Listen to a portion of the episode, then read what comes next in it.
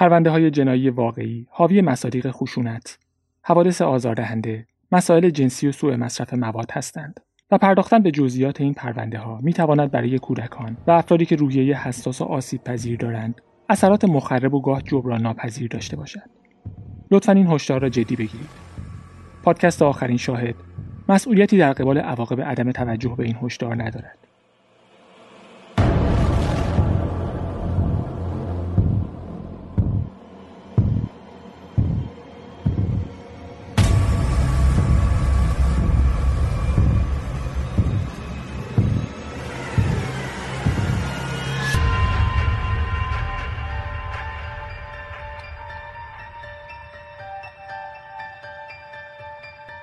سلام.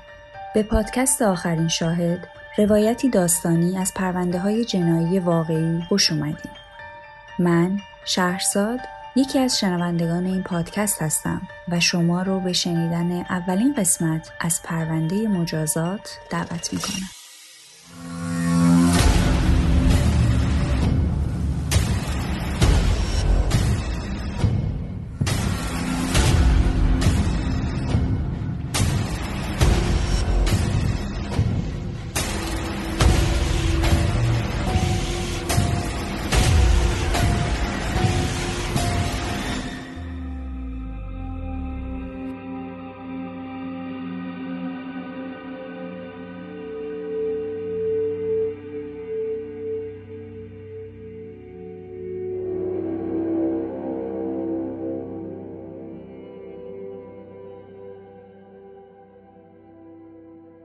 تیموسی بین دوستا و خانوادهش به این شناخته می‌شد که در مورد همه چی اقراق می‌کنه و از خودش داستان میبافه. از بچگی عادت داشت. برای سرگرمی. می‌گفت پدرش یه کنت ایتالیایی بوده. برادرش یه ناوگان از ماشینای لوکس و گرون قیمت داره. با اینکه لحجه ولزی داشت، گاهی ادا در می آورد و حالت صحبتش رو عوض می‌کرد تا بهتر با دوستای انگلیسیش جور بشه. مادرش فکر می‌کرد این کاراش به خاطر کمبود اعتماد به نفسه. اگه یه دروغی می‌گفت و مادرش می‌فهمید با گریه و زاری به مادرش التماس می‌کرد. به کسی چیزی نگه.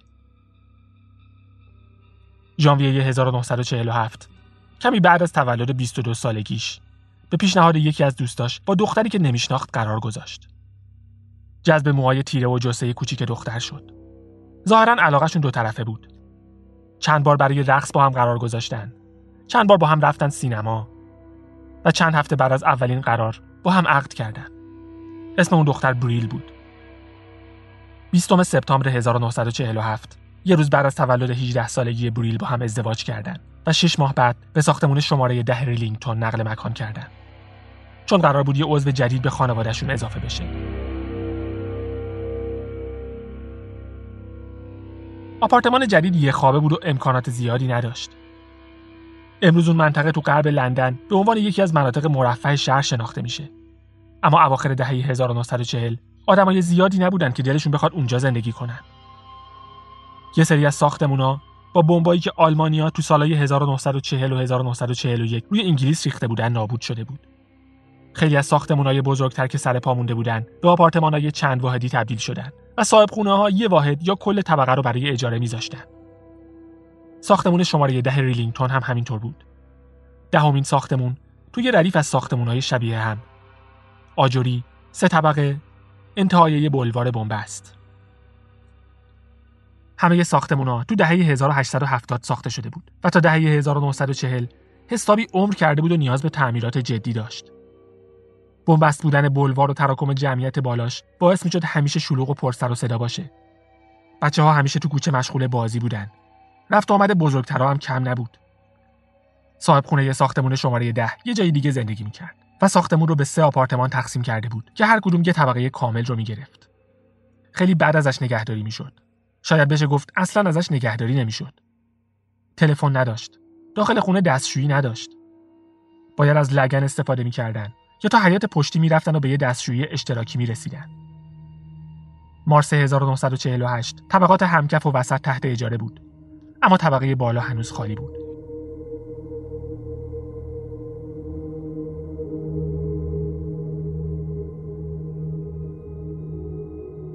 تیموسی و بریل بعد از ازدواجشون تو همون نزدیکی با مادر و خواهرای تیموسی زندگی می‌کردن. وقتی بریل فهمید بار داره احساس کردن وقتش یه جای مستقل برای خودشون پیدا کنن طبقه بالای ساختمون دهم ریلینگتون با یه پلاکارد بزرگ که روش نوشته بود برای اجاره خودنمایی می‌کرد نزدیکی به خونه مادر تیموسی و البته اجاره پایین آپارتمان کافی بود تا تیموسی و بریل با وجود وضعیت نچندان جالب ساختمون برای اجارش اقدام کنند. درخواستشون پذیرفته شد و دوشنبه 29 مارس 1948 به خونه جدیدشون نقل مکان کردن. ظاهرا خیلی دوستش داشتن. چون حتی بعد از اینکه فهمیدن یه آپارتمان بهتر و بزرگتر با دستشویی اختصاصی هست که می‌تونن اجارش کنن، حاضر نشدن آپارتمان ریلینگتون رو ترک کنن.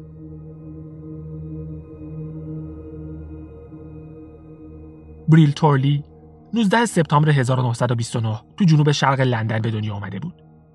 دو تا برادر و یه خواهر کوچیکتر داشت و خودش بچه بزرگ خانواده بود.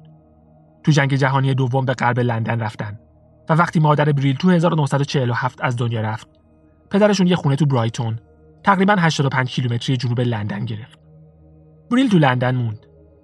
منشی یه هتل بود. یکی از همکاراش با یه مرد جوون دوست شده بود و قرار بود بریل رو با دوست اون مرد آشنا کنن. اسم اون مرد تیموسی اونز بود. تیموسی 20 نوامبر 1924 تو جنوب انگلیس به دنیا آمد. پدرش هفت ماه قبل از اینکه تیموسی به دنیا بیاد خانوادش رو ترک کرد. تیموسی و خواهر بزرگترش آیلین زیر دست مادرشون بزرگ شدن. مادر تیموسی تو 1929 با یکی از همکاراش ازدواج کرد و همون سال یه دختر به اسم مری به دنیا آورد. تیموسی تو بچگی یه سری مشکلات داشت. رشدش دقیقا مطابق منحنی طبیعی رشد نبود. تو راه رفتن و حرف زدن مشکل داشت اما بالاخره هر دو رو یاد گرفت. تو هشت سالگی انگشت پاش با یه تیکه شیشه که کف رودخونه افتاده بود برید. چیز خاصی نبود اما زخمش رو با یه پارچه آلوده بستن و تیموسی مبتلا به سل شد و زخمش هیچ وقت به طور کامل خوب نشد. اغلب تو بیمارستان روی تخت افتاده بود و تحت درمان بود. بیشتر کلاساش رو از دست داد و بی سواد موند. نوشتن بلد نبود و خوندن فقط به متنای ساده مثل کتابای مصور خلاصه می‌شد. وقتی ده سالش بود صنعت زغال سنگ ولز دچار رکود شد و ناپدریش برای پیدا کردن کار اومد لندن. تو 1939 تیموسی رو به یک کلینیک فرستادن که تخصصش درمان سل کودکان بود. یه سال کامل تو اون کلینیک بستری بود و با اینکه مشکلش به طور کامل حل نشد اما تا حد خوبی درمان شد. دیگه زیاد اذیتش نمی‌کرد اما بعضی وقتا لنگ می‌زد. وقتی بزرگ شد قد کوتاه داشت و لاغر اندام سرزبوندار و پر انرژی بود و موهای تیرش رو به عقب شونه می‌کرد. به خاطر مشکل پاش از خدمت معاف شد و تو جنگ جهانی دوم کنار خانوادش تو لندن بمبارون شهر توسط جنگنده های آلمانی رو می‌دید. تحصیلات کافی نداشت تا یه شغل پردرآمد پیدا کنه و توی یه کارواش مشغول به کار شد.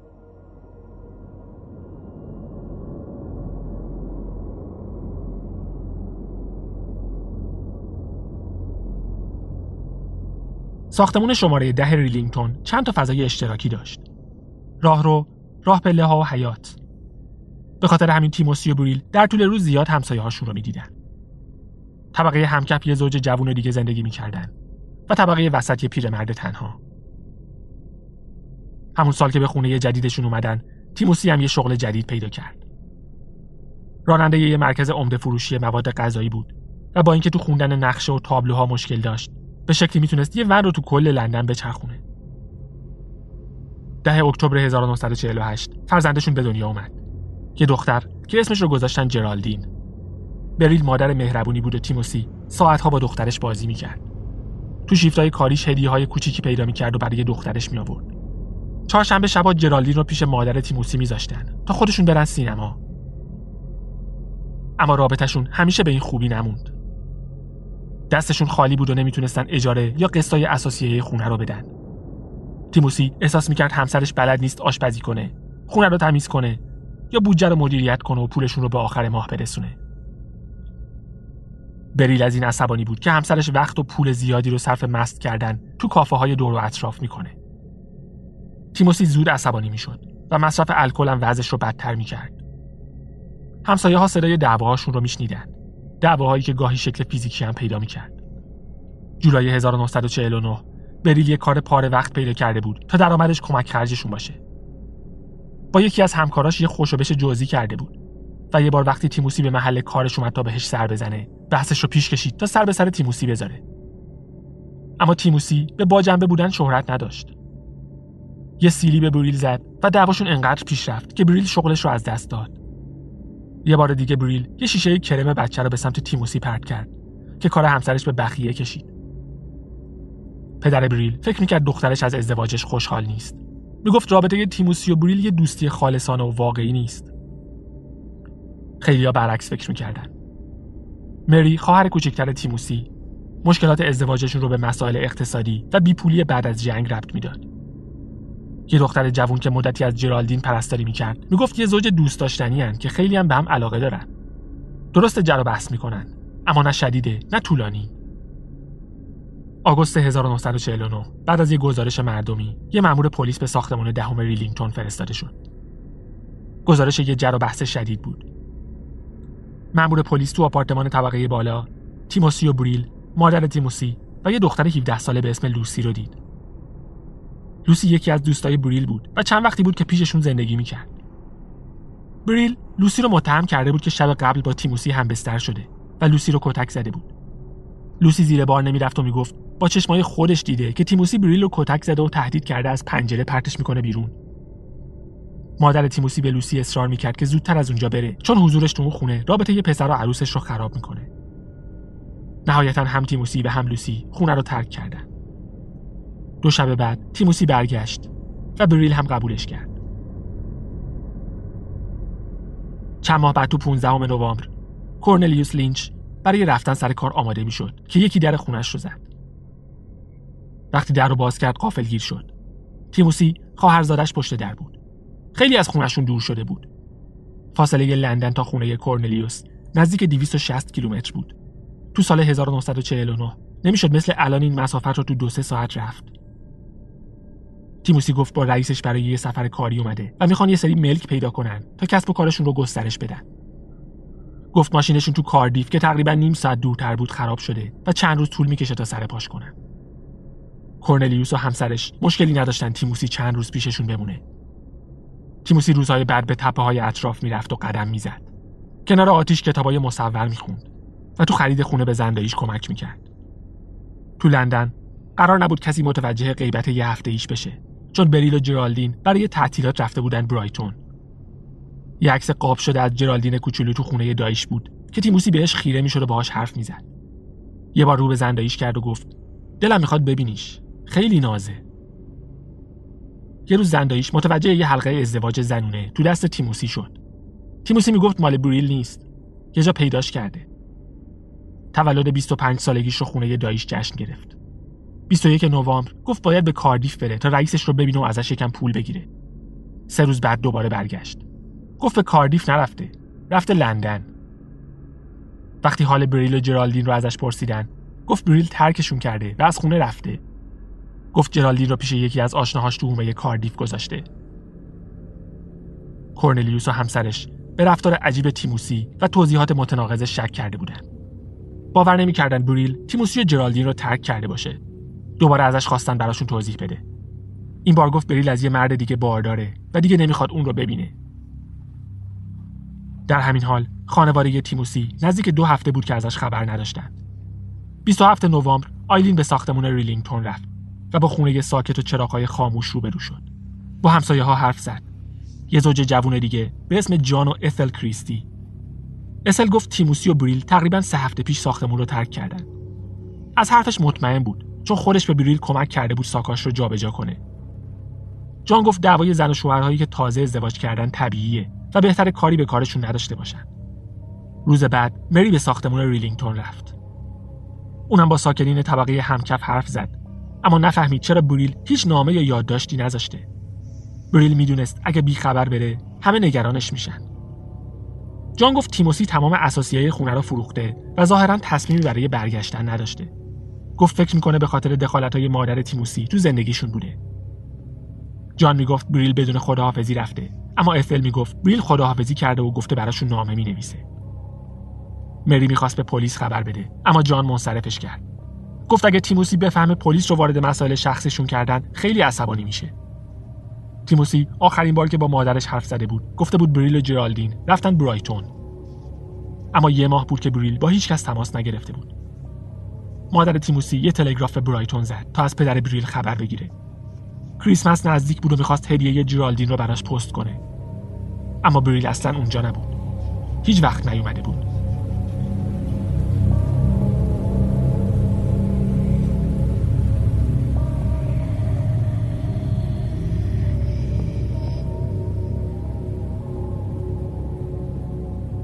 کمی بعد یه نامه از برادرش گرفت که می‌گفت تیموسی دو هفته گذشته رو مهمون اونا بوده. فکر می‌کرد حتما پسرش از دست طلبکاراش فرار کرده. از اینکه دروغ گفته و مسئولیت کاراش رو قبول نکرده شاکی شد و یه نامه برای برادرش نوشت. یه چیزی در مورد تیموسی مشکل داره. از طرف من بهش بگید دیگه هیچ وقت نمی‌خوام ببینمش. اونم مثل پدرشه. نه به خودش فایده ای میرسونه نه به دیگران. سی نوامبر نامه به دست کورنلیوس رسید. و سر میز صبحونه برای تیموسی خوند. تیموسی همچنان روی حرفش پافشاری می‌کرد. می‌گفت بریل و جرالدین تو برایتونن. فروختن اساسیه خونه رو تکذیب کرد. مضطرب بود و غذاش رو تموم نکرد. همون روز ساعت سه و ده دقیقه عصر به اداره پلیس رفت و به افسر نگهبان گفت اگه ممکنه تنها با هم صحبت کنیم.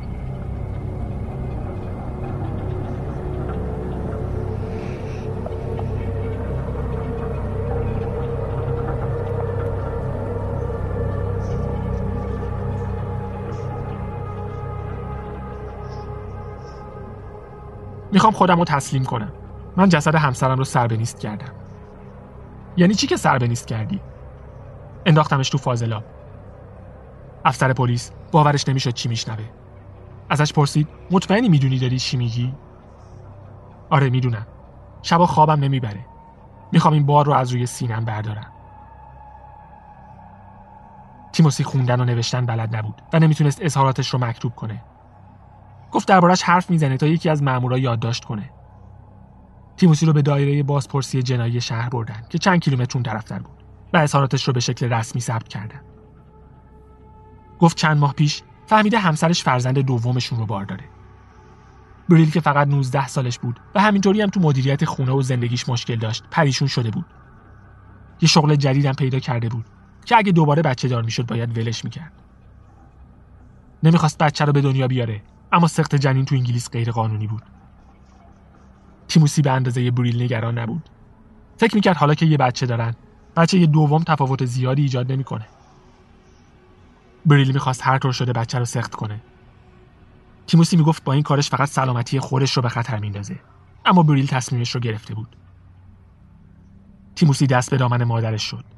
شاید مادرش یه معجونی یا دارویی میشناخت که بچه رو سخت کنه. اما مادرش مسیحی معتقد بود و به هیچ وجه زیر بار نمی‌رفت. بریل هم درباره بارداریش با خواهرای تیموسی برادر خودش و همسایه های طبقه همکف حرف زده بود. به توصیه اونا یه مشت قرص دم دستی و بدون نسخه با یه سرنگ خرید تا به خودش گلیسرین و کاربولیک اسید تزریق کنه. اما تلاشش موفقیت آمیز نبود. با گذشت زمان همه مشکلاتش دست به دست هم داده بود. رابطه سخت زناشویی، مشکلات مالی، بارداری ناخواسته و چیزای دیگه. بریل رو به شدت مریض و افسرده کرده بود. به اثل گفته بود می‌خواد سخت غیرقانونی کنه اما پول نداره. ششم نوامبر بعد از یک ماه تلاش ناموفق برای تموم کردن بارداریش. به تیموسی گفت اگه نتونه بچه رو سخت کنه خودش و جرالدین رو می‌کشه. صبح روز بعد تیموسی برای صبحانه به یک کافه رفته بود و با یه مرد غریبه هم صحبت شده بود. درباره مشکلاتش حرف زده بود و مرد غریبه یه بطری که تو کاغذ قهوه‌ای رنگ پیچیده بود بهش داده بود. گفته بود به همسرت بگو به محض بیدار شدن و قبل از چای صبحانه. محتویات این بطری رو بخوره و یکی دو ساعت تو تخت دراز بکشه. اون شب بریل می‌خواست از جیب کت همسرش سیگار برداره که متوجه بطری شد.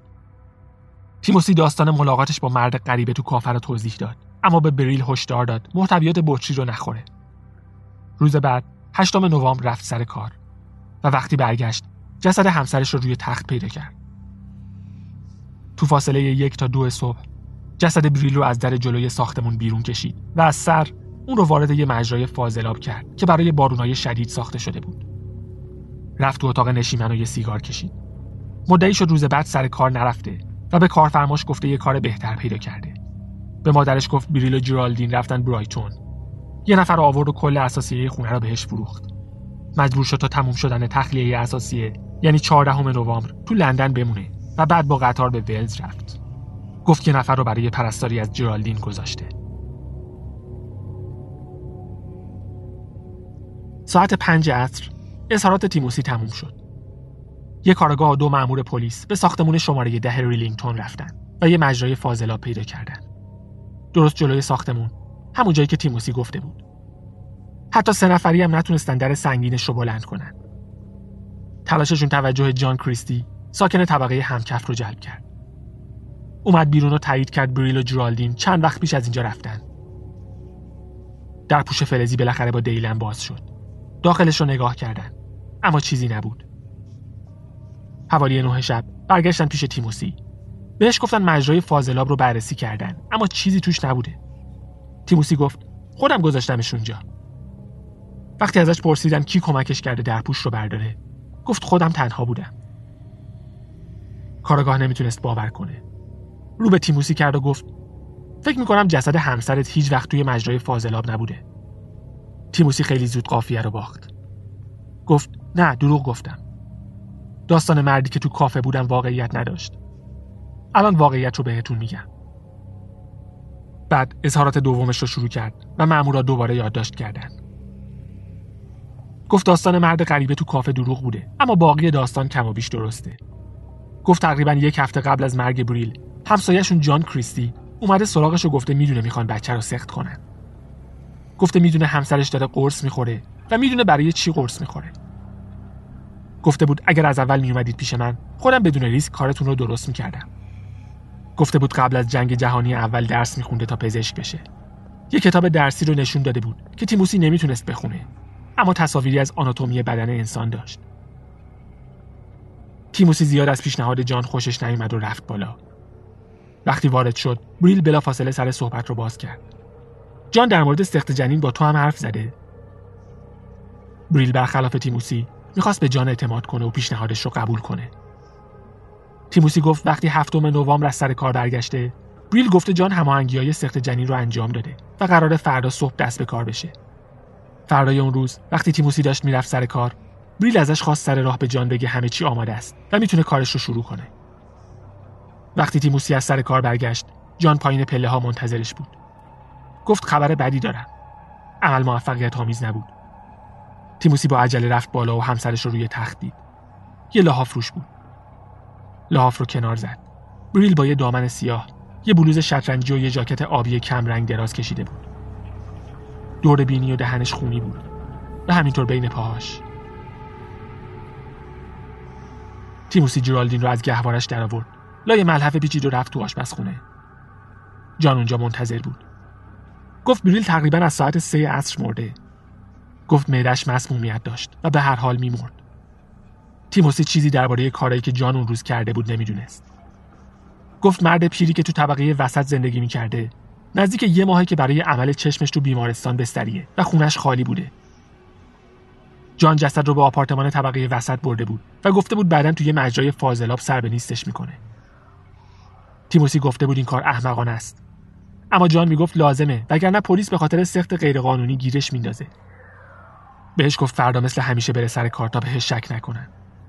روزای بعد اصرار داشت تیموسی لندن رو ترک کنه تا روی مرگ همسرش سرپوش بذاره. یه نفر رو آورد تا وسایل خونه رو بخره و گفت یه زوج جوون می‌شناسه که با کمال میل از جرالدین مراقبت می‌کنن. تیموسی هم همین کارو کرد. ده نوامبر وقتی سر کار بود، زوج جوون برای بردن جرالدین اومدن. تیموسی مطابق توصیه جان به همه گفت همسر و دخترش رفتن تعطیلات. بعد از اینکه کاراش رو مرتب کرد و ساختمون رو خالی کرد، با قطار رفت ولز. اظهارات دومش ساعت دوازده شب تموم شد. تقریبا نه ساعت تو اداره پلیس بود و شب رو هم تو سلول انفرادی گذروند. هم جان و هم اثل کریستی به طور مفصل بازجویی شدن. جان تکذیب کرد که پیشنهاد کرده خودش سخت رو انجام بده. اما گفت خبر داشته که بریل می‌خواد بچه ناخواستش رو سخت کنه. به خاطر سلامتیش بهش توصیه کرده بود این کار رو نکنه. اسل گفت بریل مصمم بود و یه جایی هم برای سخت غیرقانونی پیدا کرده بود. هر دو نفر گفتن تیموسی و بریل رابطه خوبی نداشتن. گفتن تیموسی چند بار همسرش رو کتک زده و گلوش رو گرفته تا خفش کنه. بریل گفته بود تیموسی خیلی زود جوش میاره و بالاخره یه روز یه بلایی سرش میاره. جان گفت مریض بوده و از محل کارش مرخصی گرفته و دو هفته اول نوامبر تو خونه بوده. گفت اون روزی که تیموسی ادعا می‌کنه بریل مرده به خاطر درد کمر و التهاب روده تو خونه بوده و فقط دو بار از خونه بیرون اومده. یه بار برای اینکه بره دکتر و یه بارم با همسرش رفته خرید. گفت همون روز بریل رو دیده که ساختمون رو ترک می‌کنه. تیموسی هم بهش گفته همسر و دخترش رفتن بریستول پیش دوستاشون. 14 نوامبر تیموسی به جان گفته بود شغلش رو ترک کرده و داره اسباب کشی می‌کنه. دو تا چمدون لباس و صندلی و گهواره جرالدین رو بهشون داد و ازشون خواست تا وقتی خونه جدید رو پیدا کنه از وسایل مراقبت کنه. جان گفت همسرش حال بریل رو پرسیده و تیموسی گفته بریل ترکش کرده. پلیس با مادر تیموسی هم حرف زد. تایید کرد چند هفته از پسر و عروس و نوش رو ندیده و یه پیام از تیموسی نشون داد. تیموسی تو اون پیام از مادرش خواسته بود با جان تماس بگیره و آدرس زوجی که جرالدین رو گرفتن پیدا کنه. گفت می‌دونم پسرم قوه تخیل خیلی قویی داره و خیلی دروغ میگه. وسایل شخصی تیموسی رو از خونه داییش آوردن. از جمله نامه‌ای که مادرش چند روز پیش نوشته بود و از اینکه تیموسی خانوادش رو ول کرده عصبانی بود. دوباره با تیموسی صحبت کردن. گفت از نامه مادرش خبر نداشته. ازش پرسیدن آخرین بار جسد بریل رو کی دیده به جان تو جابجا کردنش کمک کرده یا نه. تیموسی دوباره داستانش رو تغییر داد. گفت وقتی جسد رو میبردن پایین صدای سرفه پیرمرد طبقه وسط رو شنیده. پاهای بریل رو گرفته و جان هم تنش رو. حقیقت همینه. این آخرین باری بود که جسد بریل رو دیدم. وقتی درباره برگشتنش به لندن پرسیدن گفت آره یادم رفته بود گفت برگشته تا از وضعیت جرالدین خبر بگیره اما جان گفته تا دو سه هفته دیگه نمی‌تونه دخترش رو ببینه. پلیس حرفای تیموسی رو قبول نداشت. در همین حال داشتن ساختمون شماره ده ریلینگتون رو میگشتن. باغچه رو بررسی کردن تا ببینن اخیرا جایی کنده شده یا نه. تو طبقه همکف لباسا گهواره و صندلی جرالدین رو پیدا کردن. ساختمون طبقه بالا اساسیه نداشت اما چهار تا بریده روزنامه توش بود. درباره یه جنایت مشهور که پاییز همون سال اتفاق افتاده بود. اما برای شنیدن ادامه این پرونده باید یه هفته صبر کنید. این هفته یکم مریض بودم و به سختی این اپیزود رو ضبط کردم. مجموعه مجازات در واقع سه پرونده است که فاصله زمانی کمی با هم دارن و یه تاثیر تاریخی مهم داشتن. به خاطر همین این سه پرونده رو با هم ادغام کردم تا اون فرایند و اتفاق تاریخی رو بیشتر لمس کنیم. اما لازمه بگم تو این پادکست قصد تحلیل و جمعبندی در مورد هیچ چیزی ندارم. مثل همیشه پرونده خونی می‌کنم و امیدوارم بتونم دیدگاه های شخصی خودم رو ازش حذف کنم. تا هفته آینده براتون آرزوی بهترین ها رو دارم. من مراقب خودم نبودم و مریض شدم. شما مراقب خودتون باشید و به امید دیدار There ain't no grave can hold my body down. There ain't no grave can hold my body down. When I hear that trumpet sound, I'm gonna rise right out of the ground. Ain't no grave can hold my body down. Well, look way down the river and what do you think I see? I see a band of angels, and they're coming after me. Ain't no grave can hold my body down. There ain't no grave can hold my body down. body down